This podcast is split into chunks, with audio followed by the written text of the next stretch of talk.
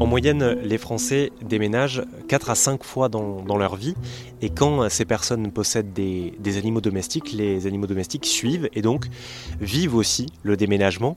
Il est donc important de les, de les y préparer. Je suis avec euh, Fabienne, qui est comportementaliste canin. Bonjour Fabienne. Bonjour. Fabienne, euh, avant le déménagement, est-ce qu'il y a des choses à faire pour euh, préparer son chien, par exemple, à, cette transition-là? Alors tout à fait. il y a une préparation qui est, qui est essentielle pour éviter qu'il y ait trop de stress au moment où le déménagement euh, arrivera. Euh, il faut en fait, si possible, faire visiter le futur appartement ou la future maison euh, à son chien euh, le plus régulièrement possible, sans y rester trop longtemps, mais qui commence à, sentir un petit peu, à prendre sa place, à renifler les odeurs et à visiter aussi le quartier qui sera son quartier de, promenade à terme.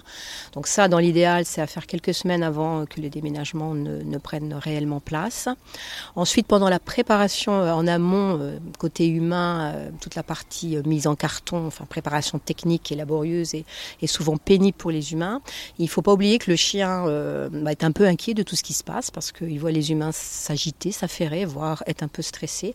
Donc il ne faut pas oublier d'essayer de garder le plus de calme possible, de recul possible, et surtout ne pas l'oublier lui en tant que chien dans cette histoire de préparatif, c'est-à-dire continuer à jouer euh, comme euh, on le faisait avant, à le sortir à des heures régulières, ne pas du tout modifier sa routine sous prétexte qu'on a des tonnes de cartons à préparer, parce que ça c'est très anxiogène euh, pour le chien. Là, ça fait partie de tous les préparatifs techniques et ambiance en fait, ambientielle qu'il est important de faire à son chien.